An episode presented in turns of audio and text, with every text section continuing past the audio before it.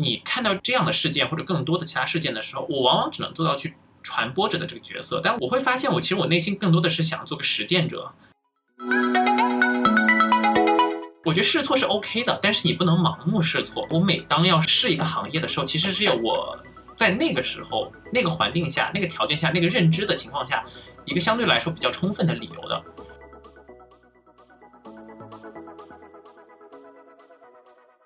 所以我自己的一个习惯就是，我每一星期，就算学业再忙，我会安排，比如一到两个 coffee chat，跟不同领域的人去聊。这个过程是让我受益很多，而且让我少走很多弯路的。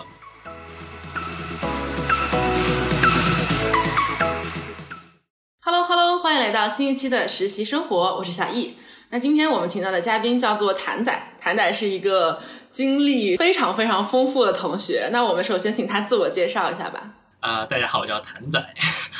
呃，很高兴能够来到小易的这个节目，然后跟大家做一下分享。那我呢，其实就是从本科到研究生，其实尝试了很多的领域。从一开始呢，我是学习传媒的，所以在电视台呀，以及我们普通的这种报社都有实习过。之后呢，开始转向到往金融的方向，比如说在一些咨询公司，还有那个。PE 包括后来在一家律所都有实习过，然后在研究生阶段呢，也在一家投资银行是进行实习，尝试了很多不同领域吧。但是现在呢，打算转 CS 了，就是这样一个多变的人。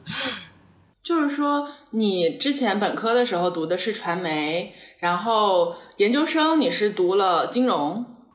对的，对的，对对对，没错。然后你现在又要再去读一个研究生，是学计算机的。没错。哇，我感觉呢，因为我们之前其实采访了蛮多不同领域和专业的嘉宾，那呃，我感觉你是把就是 热门的这些都做了一遍，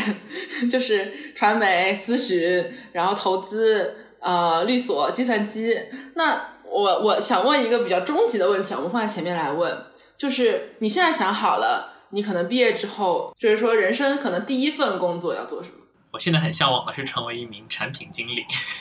产品经理又是我们刚刚说到，就是呃，目前来说比较热门的一个岗位吧。那你为什么想要，哎，就是兜兜转转走到产品经理这个这个位置呢？我觉得其实这一路上虽然做了很多看似不同的工作和领域。但其实对于我而言，是一条逐步逐步收窄自己的兴趣方向，越来越明白自己想要什么的这样一条路。所以最后选择了产品经理。产品经理，我觉得也是对我之前各个领域经历、经验、学识的一个高度的一个总结和概括吧。它可以运用到可能之前，比如说在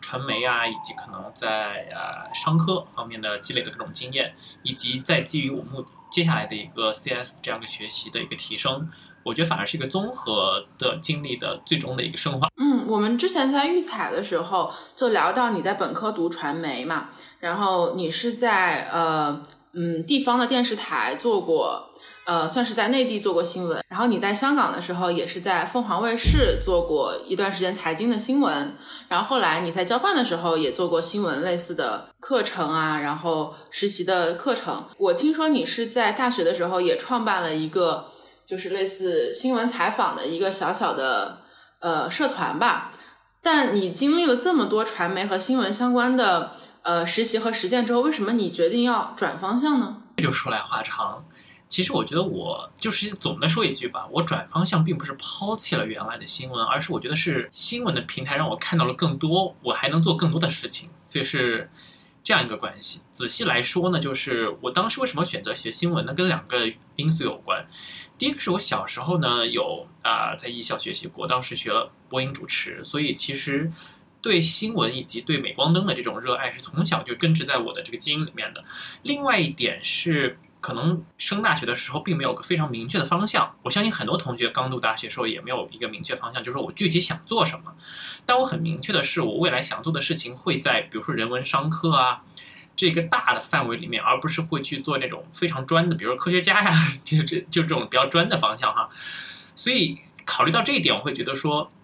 读新闻有利于我打好打一个非常好的基础，不光光是语言写作以及可能与人交际等等方面。我觉得这些 basic blocks 它是在很多的领域是你都可以互相利用的。我反而觉得你未来做哪哪个领域能不能做好，是跟你的基本功很有关系的。所以当时就觉得，不管是做商科也好，还是人文社科也好，还是比如说法律也好，你的语言能力、书写能力都是非常重要。所以当时选了新闻，因为觉得新闻也可以开阔眼界，呃，比较广嘛，这个领域可以见识到不同领域的一些啊资讯。所以当时是学了新闻。那么我接下来像你刚刚提到做了三段实习，分别是在内地。在香港，在美国，其实这个我也是有意识去选择的。一方面是想要加深对新闻领域的了解，另外一方面也想体会在不同的地方做新闻，它到底就有什么不同，有什么不一样。那么为什么之后又选择放弃新闻呢？这也是一个整一条路的这样这个历程，心路历程也是一步一步搭建起来的。首先在内地的实习，我觉得内地的新闻实习非常的有意思。为什么？因为内地地方很大，它的新闻量很多，呃。你有各种各样的素材可以采访，但是可能，呃，怎么说呢？受到限制的一点就是，不是所有的话题我们都可以去写，就觉得很多有趣的话题其实是写不了的。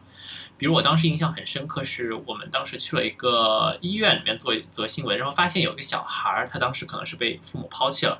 就放在那个医院，然后医院的护士、医生都非常有爱，就是他是靠整一个医院的护士、医生这样。选择把这个孩子在这医院养了起来，就是所有人都是他的爸爸妈妈。当时我觉得这个故事很有意思，想写，但是可能，呃，有当时就是可能我的 supervisor supervisor 这样的呃领导呢，他就说你这样写了可能会给医院带带来很多困扰，万一有很多人弃婴啊什么的，嗯，就觉得会有就这样或那样的一些限制，可能就写不了。那后来来到香港这边做实习，凤凰卫视呢。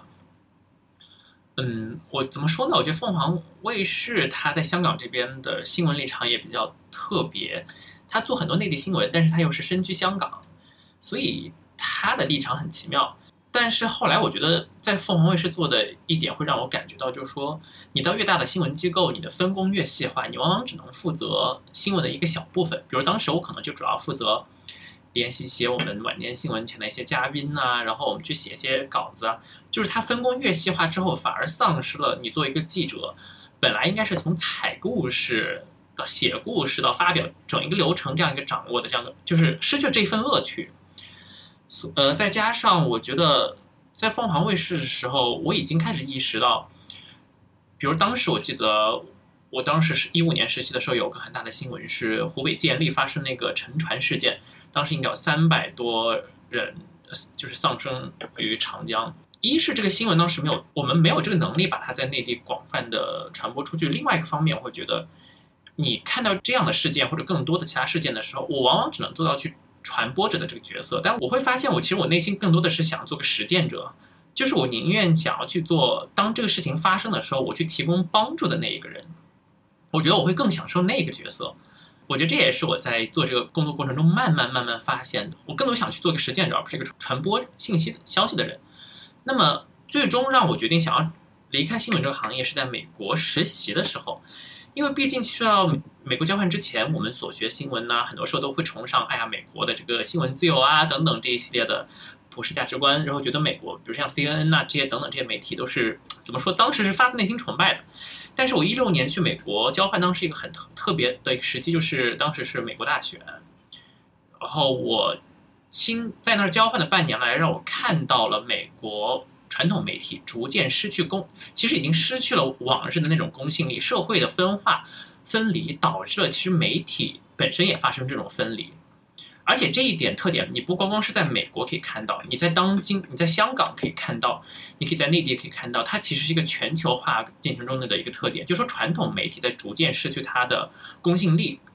为什么？因为这个社会本身在分化。我就会发现，如果说我当媒体，我通过这个平台达不到我当时想要达到那种影响力的话，可能我就没有那么多的这个动力去做这件事了。所以我反而转转而会去想一个问题：我要怎样才能提供更多的、更实际的、更直接的影响力呢？所以当时后来就考虑了去读了这样一个跟政策和经济相关的这样一个呃硕士学位，呃，直接进更偏政策研究吧，就觉得可能从政策方面可以提。可以直接提供一些我所关注问题的解决方案。哦，那我我们在预采的时候，我听你说你在最终决定去美国学习这个跟可能政策相关的一个金融课程之前，你是在律所实习过一段时间的 gap year，然后呃，当时是准备去申请法学院的是吗？哦，对对对，有这样一段小插曲。我觉得其实对很多人文社科的同学来讲，很自然而然会想到我的一个 postgraduate school 想去读法学院，这是非常自然的一个想法。因为我们学了很多的，比如我们可能写作功底啊等等这方面会好一些，所以你自然而然会想去读法律。而且我当时想读法律呢，其实就来自于一个很简单的想法，就觉得啊，未来我可以做大法官，然后可以来 伸张正义、这主持等等这些比较简单的一些想法。然后呢，就开始准备。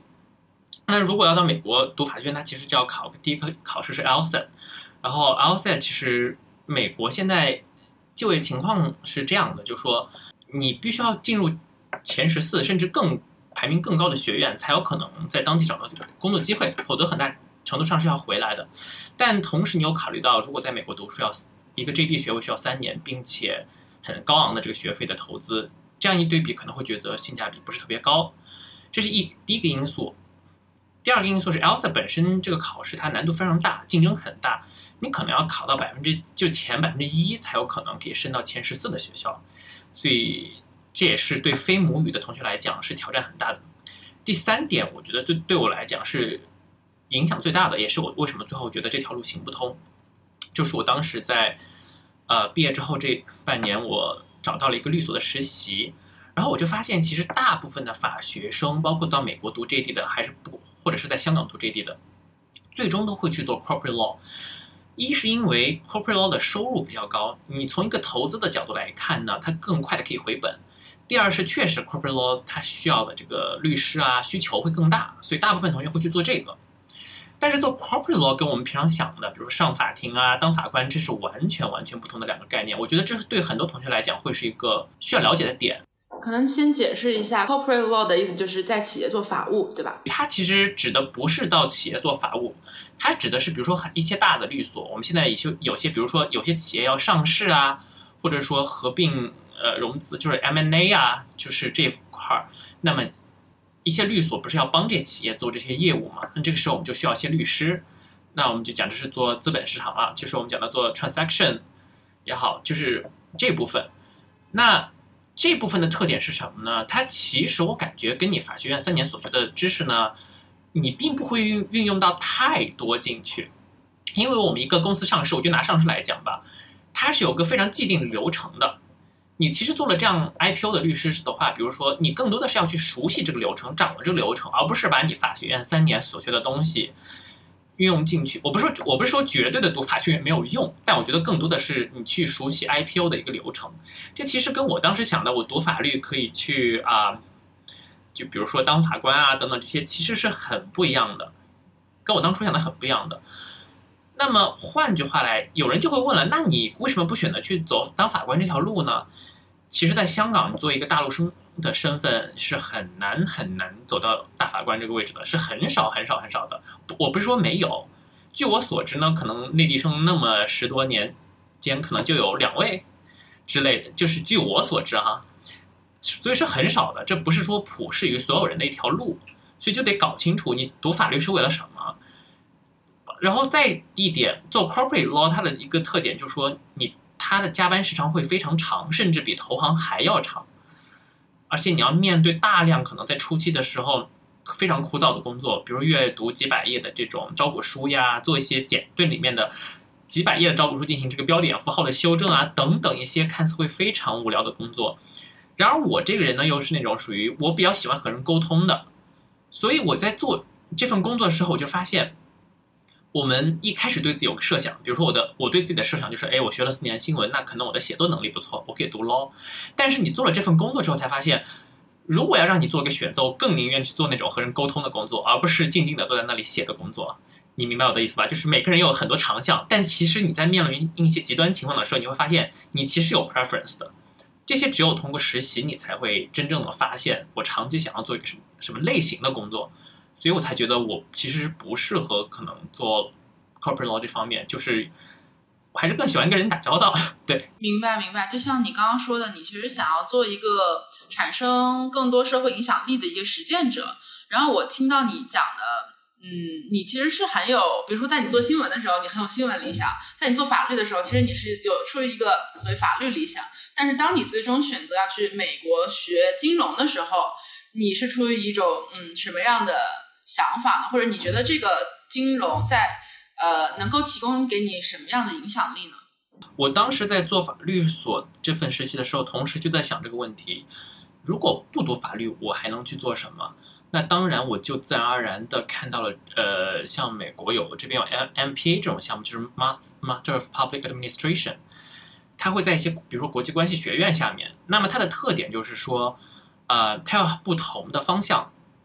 那么我选择的是 International Finance 这个方向，然后它就会结合着 Finance 很多这个 Public Policy Analysis 这种一个结合体。它跟商学院纯学金融是不一样的，它更多的是有点像。偏向就是公共领域，呃，这种的方向的金融，我觉得这个项目对我来说的好处是一方面可能可以学到一些实践的技巧，就是 finance 方面的；另外一方面，它也是结合政策分析来提供对问题的解决方案，这和我的初衷是非常相符的。再加上我本来我是一个我觉得挺喜欢嗯关心时政吧，我比较喜欢 关心这些时事的人，所以我就觉得这个项目会是一个在我学了新闻之后进一步拓宽我知识平台。并赋予我一些 analytical tools 的一个学位，所以当时就申请了这样一个学位去美国读书。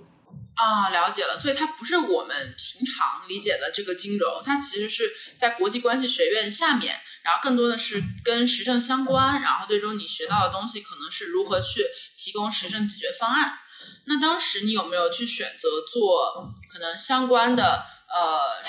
就是政治与金融结合的这种实习呢？啊，那我在美国读书期间其实是做了两段实习，一个是在一家对冲对冲基金，当时做的是比较偏股票研究这方面的一个工作，啊，另外一份实习呢是在一家啊中资投行做了一个这个投行部的一个实习。那我为什么要选择在 private sector sector 来实习呢？是因为我其实没有太多的工作经验，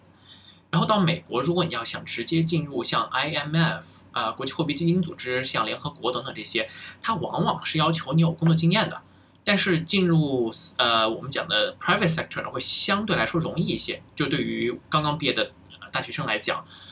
而且我觉得受到的历练和成长会更多一些。一般都是在 private sector 做了几年之后，我们才会有人才会选择跳到像国际货币基金组织啊等等这些。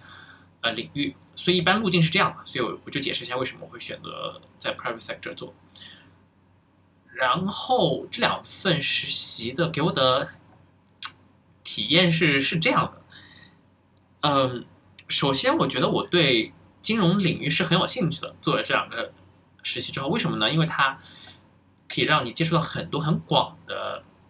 领域，比如说我第一个实习在对冲基金这个这家对冲基金呢，它主要是投消费领域的。比如说咱们的食品啊、烟酒啊，甚至化妆品啊，甚至是一些比较新型定义的消费品，比如说像科技产业，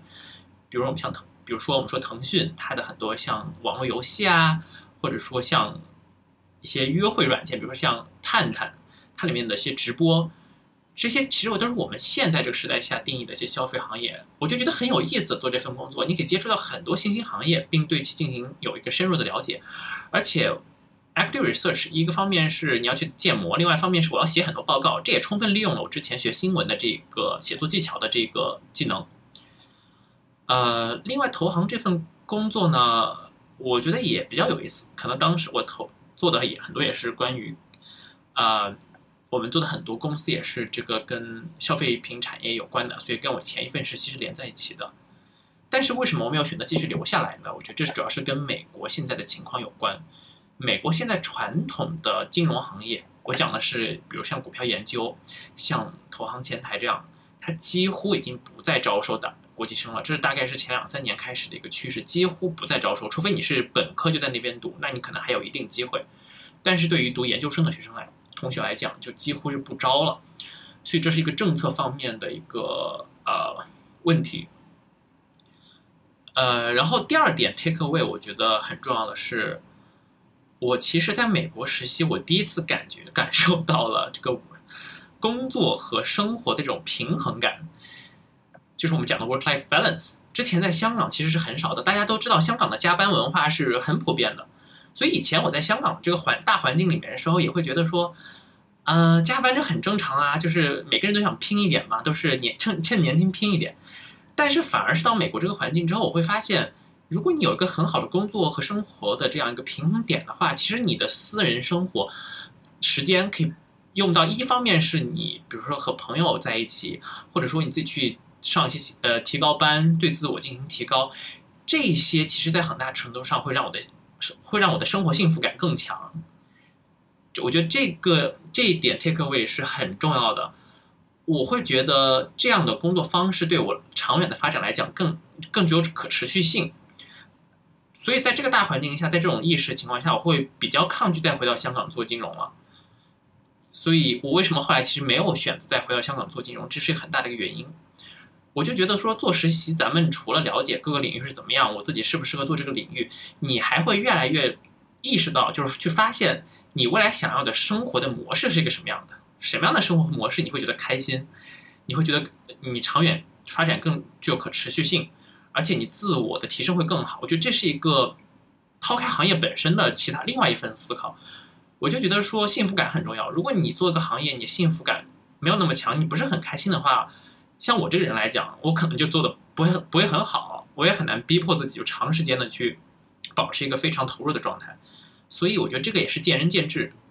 给大家提供一个思考的角度。嗯，没错没错，我觉得你这个未来生活模式的这个这个理念我很赞同。然后我感觉你在做很多实习啊，然后包括你去读研啊，你的想法都是呃很体验派的。我首先我很羡慕，就是可能我并没有。呃，敢于去呃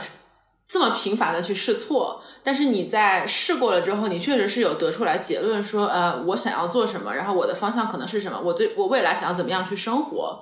嗯，但是你在面试的时候，比如说你每次去去面试，你去律所面试，你去呃投行面试，可能都会遇到情况，那大家看你之前的经历好像没有特别相关，那你会遇到类似的这种质疑吗？会，其实这是我每次面试最大的一个挑战，因为如果你的经历很经历很杂的话，这个东西就是利弊很明显。好处就是，哎，你经历比较多样化；坏处呢，就是人家会怀疑你到底是不是真的想要做这一行。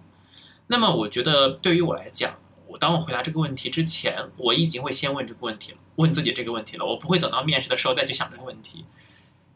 我觉得这个有你去思考这个问题是个非常好的事情。就是我觉得试错是 OK 的，但是你不能盲目试错。就像你刚刚我们聊了那么多，其实你也听出来，我每当要试一个试一个行业的时候，其实是有我在那个时候、那个环境下、那个条件下、那个认知的情况下，一个相对来说比较充分的理由的。如果你自己都不能说服自己，我觉得我很难在面试上说服比其他人。所以，我其实每一次面试，比如说我当时面一些金融行业的时候，会说。我以前学新闻，那后来我会做很多财经新闻方向的工作。那么我了，我对财经新闻了解的越多，我就想越了解更多。我就我不满足于只是去报道、去写这个现象，我想知道为什么，它的原因是什么。所以我来读了这样一个学位。所以我想要做这个行业，就是这种逻辑它是通的。就我我我的意思是，你不仅仅是为了让说服面试官，你你肯定要自己先说服自己，想清楚为什么我要我要试这个行业。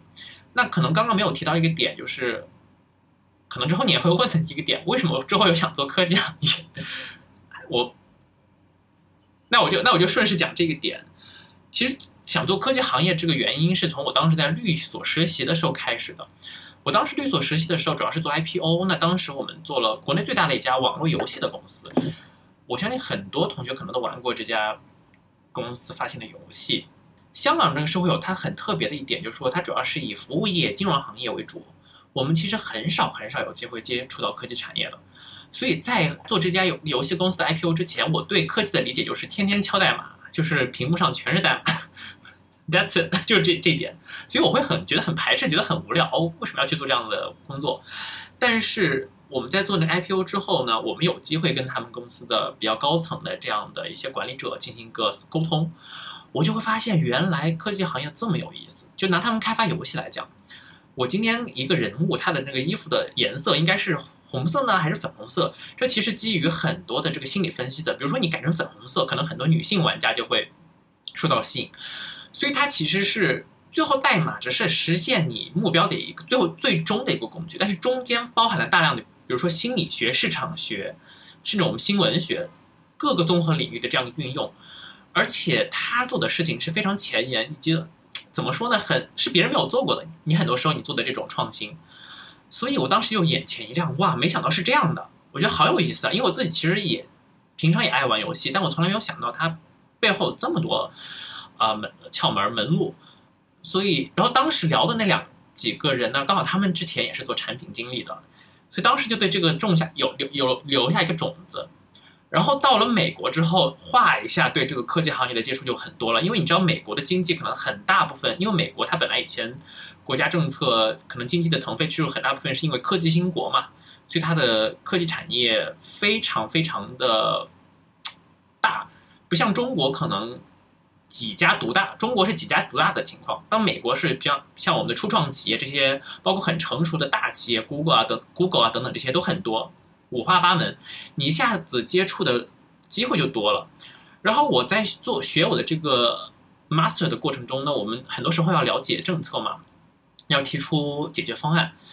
我发现我每一次提解决方案，我们最后的落点几乎都是落在科技上。我举几个例子，比如说当时我们看了一个要给一个非洲某个国家的农民要给他们增收，就是呃。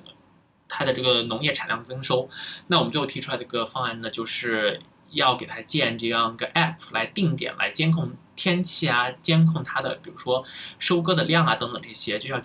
有一个这样的 app 把这个数据给收集起来。另外，我做的我毕业前做的一个毕设毕业设计呢，就是关于给某一家银行，我们要建立它怎么给它的这个呃法务部门怎么提高他对。一些洗钱呐，或者一些非法这种交易行为的这个监测力度，最后还是落到我们要选择怎么样，怎么样高效选择数据库，怎么样建立一个算法系统来让它科学的来甄别。你会发现，所有的我关心的这些政策问题，最后大概都会落到这种要以科技为背景来支撑的这样一个提取提供解决问题方案的这样一个过程。所以我觉得这样让我更加坚信了，就是说，如果你真的要实现某一定的影响，呃某某一种程度上的影响。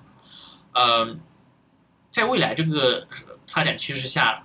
对大数据的掌握、对科技的掌握、对 program、对就是我们编程的掌握都是必不可少的。那么我当时就有了这个意识，最后再加上今年可能是遇到二零二零年这个特殊的这个疫情的情况，可能市场也不是很好，你找工作情况也不会非常理想的情况，会让我下定决心说，不如就利用这个机会去读这把这学这样一个技术。我觉得可能这是一个千载难逢的好机会，所以也是一个很长时间的心路历程的积累。包括这个过程中，我也约谈了很多在这个行业工作的人，我甚至还去了，比如比如一些科技公司，当时去了微软啊，这实地当时要去 考察，感觉在那儿的工作生活会怎么样啊，等等，一个全方位的一个考察，所以会觉得说，是做这件事情是对的，就做了在读第二个 master 的这个选择。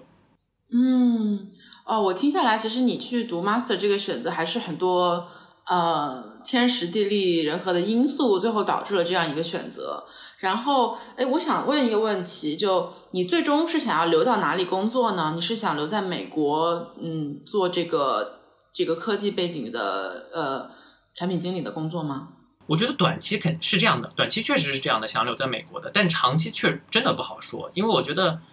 长期来讲，你。你在美国，你你不能忽视的一个因素就是我是一个华人的身份。那美国，在美国发展，不管什么行业，都得思考一个问题，就是它的天花板到底有多高？我的发展会不会受到限制？另外一方面是随着国内经济的越来就是越来越庞大、越来越好，它其实机会特别特别的多，包括互联网产业。所以我觉得我是可能会先在美国毕业之后做一两年，但是或者做呃三四年。一旦会有合适的机会，我是愿意回到，非常渴望甚至是想回到国内的。哎，那那我就想提一个问题啦，因为据我所知的话，可能国内呢做产品经理，很多时候可能本科生毕业就有人去做产品经理了，然后呃，大家可能嗯，国内对于产品经理的招聘要求啊，就我的理解是希望你有更多产品相关的经历，比如说你自己就做过一个产品，或者你之前在产品经理这个岗位实习过。呃，但是我了解到你其实是没有在产品经理岗位实习的。然后刚刚你也说到了，说代码是实现你这个目标的一个工具嘛，所以就我的了解。我可能觉得产品经理更多的是去了解工具，然后利用它，可能组织大家去做一个有点类似管理者的这样一个岗位，而不是说真的你实际去应用工具去当一个后台程序员。所以说你会觉得，嗯，读计算机是有一点点舍本逐末吗？呃，这么说你的理解是完全正确的，但是还有一点就是美国的产品经理跟国内产品经经理是有那么一点不同的，不同在哪里呢？美国很多企业往往是要求产品经理要有这个编程能力、写码能力的。为什么呢？我们要从产品的分类分分类来谈。啊，其实我们的产品呢，它其实分比较前端的产品和比较后端的产品。就比如说比较前端的产品，这种网页啊和用户交互的这种，你可能不需要太多的代码背景，你也可以去理解这个产品。但我要是现在换一个非常，就是因为你知道我们现在看。计算机它运营的更底层的一些东西，它是其实非常复杂，非常的，你需要掌握很多的专业知识，你才能了解的。这些产品它也需要产品经理，那这样的产品经理，他就往往需要你要么是之前就是做码农的，你后来转成了产品经理，要么你就是要有这个背景的，你才能把这些产品还还就是搞得好。然后再换句话说，如果说我们说现在科技行业受到了重创，要裁员了。你觉得会先裁产前端的产品经理呢，还是先裁后端的？其实这个答案就不言而喻。所以这是为什么我要去读这样一个背景？我觉得我的优势是，我之前可能在呃新闻呐，或者说商业这方面，再结合上我这样一个技术的优势，这样综合的背景是才是我的优势。而且我相信，在未来国内国内互联网行业还有很大的发展空间。我觉得越往未来发展，我其实也和国国内工作的同学聊过，就做产品经理的，未来的趋势也是越来越往这个方向靠的。你要掌握编程等等一些技术技术，这些你技术得达到一定程度，你才能可能去应对这个时代的改变啊，或者说产品升级的要求。那你之前有想过说你想要做产品经理，想要去一个大公司还是小公司呢？你有想过你想要做什么样的产品经理吗？就是比如刚刚你提到游戏，你是想要做游戏吗？还是想要做其他呢？我一直听下来感觉说你还是有理想说去营造一些社会影响力的。那我在想，你想要把这个社会影响力付诸于产品吗？对对对，呃，首先第一点是我看你的第一个问题说我想做。什么样的产品经理是吧？哦，大公司、小公司是这样，就说如果你去大公司的话呢，它有一个非常成熟的一套训练的机制，呃，然后但是你可能分到的责任活儿不会那么的多，在你初期阶段。小公司的好处呢，是你一去可能就可以担当很多重任了。那么结合我的背景，我是才是刚毕业，如果到时候我毕就是要从事这份工作的话，我并没有太多的经验。那么在这种情况下，我会倾向于去大公司。原因有这样几点，第一点就是刚刚讲的了，它有个非常完善成熟的培训系统，有助于我在两毕业后的两三年内快速成长。第二是我接触到的产品类型会更多，就是 exposure 会更广。那么第三点很重要的一点是一个很客观的考虑，往往大公司更容易能够给你提供签证这个赞助，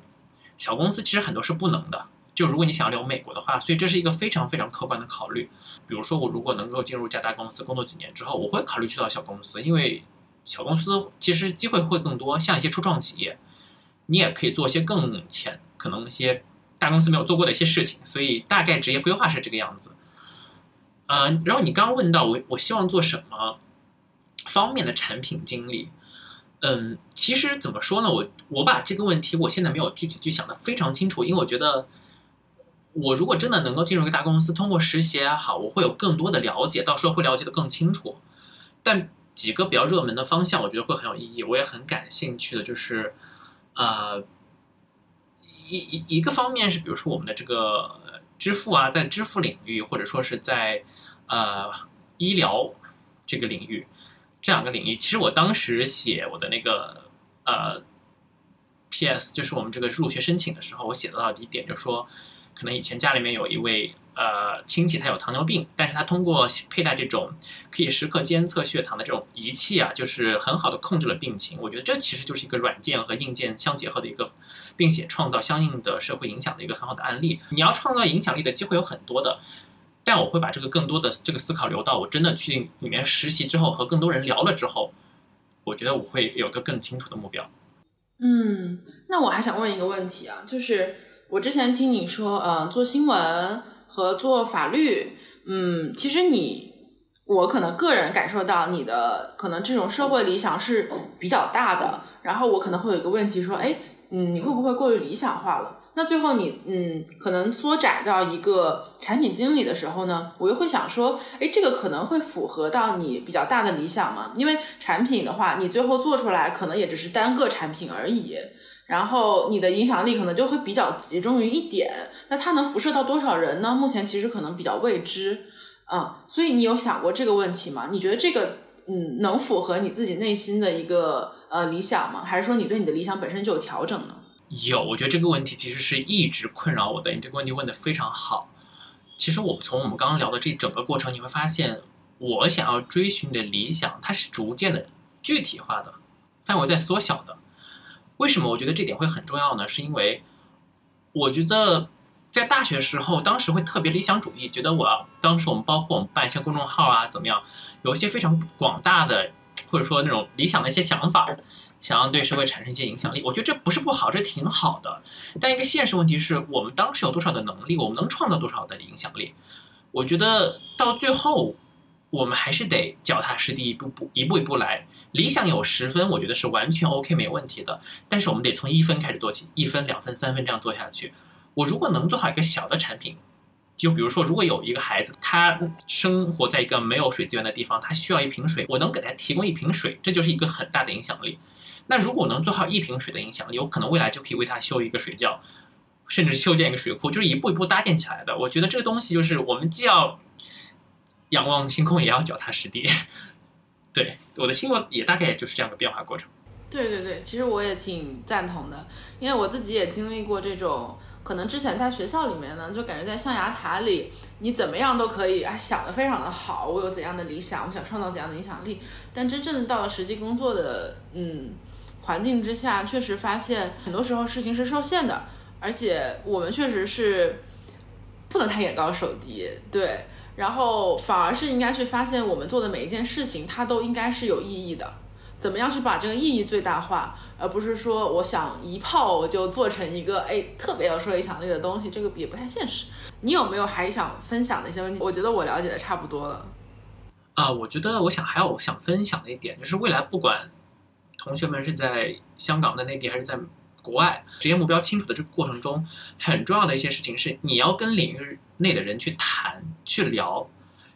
还要去去这个领域获得相关的实践经验，而不是光光去想。有时候我们光光去想呢，我觉得会给自己增添很多无谓的烦恼，因为很多东西都是我们自己假想的。所以我自己的一个习惯就是，我每一星期，就算学业再忙，我会安排，比如一到两个 coffee chat，跟不同领域的人。去聊这个过程是让我受益很多，而且让我少走很多弯路的。这是我在本科时候做的比较少的一件事情，所以我觉得如果让我重读重读一次本科，我宁愿多做一些的事情，就说更多的去跟领域人内的人聊。那也许我不用做那么多的尝试，因为做这么多的尝试毕竟是这个花费代价还是挺大的。所以能跟大家分享的就是多去聊，多去做。有些事情真的是你做了之后，你才发现事实跟你想的并没有那么一样，就是多去了解吧。而且我觉得，只有了解的越清楚，你不光是对客观的这个领领域可以了解更清楚，你对自己也会了解的更清楚。我反而觉得我在职业目标寻找的过程中，最难的是对自我的了解，而不是对别人或者别的领域的了解。人都是不太知道自己想要干什么的，但是我们又其实我们的技能点很多事情都可以干，所以往往有时候我们就进入了某个领域，对吧？所以就。这个思考过程真的是只能自己来完成。对对对，其实我特别特别赞同，因为我自己也是在可能在面试和在实习的过程中，我最终觉得我最大的收获还是了解自己，比了解任何东西是更有意义的。没错没错。好，今天非常开心能够请到谭仔来做客我们的实习生活，那我们也祝谭仔之后在你产品经理的道路上能够发展越来越顺利。那这就是我们今天的实习生活啦，我们下期再见，拜拜。